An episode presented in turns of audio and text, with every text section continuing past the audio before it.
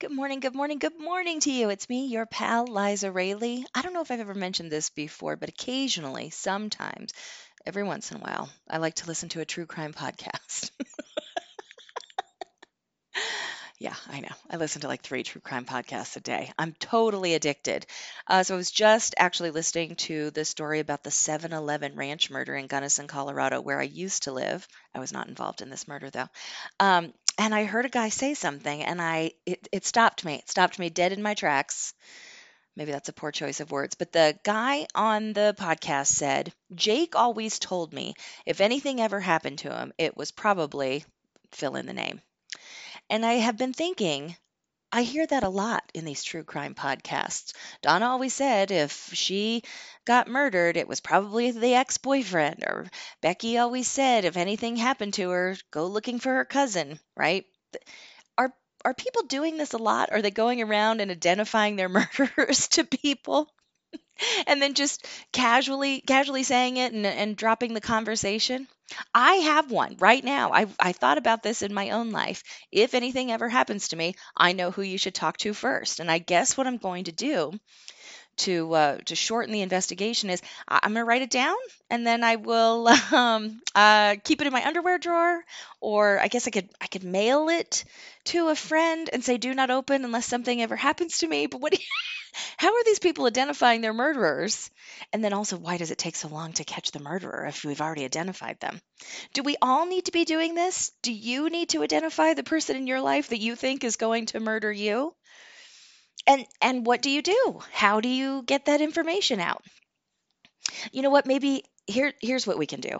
Um, send them to me. Just get a note card or a piece of paper and i'll post my address and you just write down your name and the name of the person that you think is going to murder you and you send it to me. I'm going to get a card catalog right? Like an old school card catalog. I'll keep it here on my desk and then if anything does ever happen to you i'll be able to go to the police and say oh easy. It's already solved. She thought it was going to be this guy, and I'll I'll just hand over your handwritten note, your handwritten card that identifies your murderer. Oh, but wait, hold on. That might not work because I'm putting this out there publicly. So the murderer, if the murderer listens to this podcast, they will also know that after they murder you, they have to murder me and take your card out of the file. So now I okay, well, if you get murdered and I get murdered, then the police will have to come here. I mean, obviously, they would come here. They'll have to go through the card catalog and they'll have to find out why your name is missing from the card catalog and why I got murdered. And then they'll be able to find, they'll solve two murders in one. Look at this. We're citizen detectives. We're helping the police. it's it's not a great system, but I like the idea of we we're all having one another's backs. We're all watching out for one another. So, just today, if you believe that there is a person out there that may potentially murder you, go ahead and tell somebody about it. And if you don't feel comfortable sharing it with I don't know, your mom or your sister or your cousin, shoot that name over to me. I'll take care of it. Other true crime tropes that have that have bothered me in the past. Um, she had a smile that could light up a room. Every woman that ever gets murdered, boy, she had a smile that could light up a room. There, no surly women, no crabby women are ever getting murdered. Maybe that's a solution.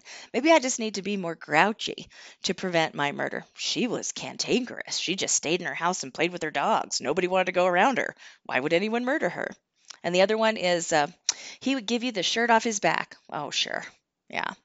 All the people that get murdered. Oh, he'd give you the shirt off, off his back. He was the nicest guy. Don't have a good smile. Don't be a generous person. And if you believe that your potential murderer is out there, quick, write it down and identify them. We all got to take care of one another. okay, I have to get back to solving murders in the basement right now. I hope you have a terrific day. I love you. See you. Bye. Please don't get murdered today.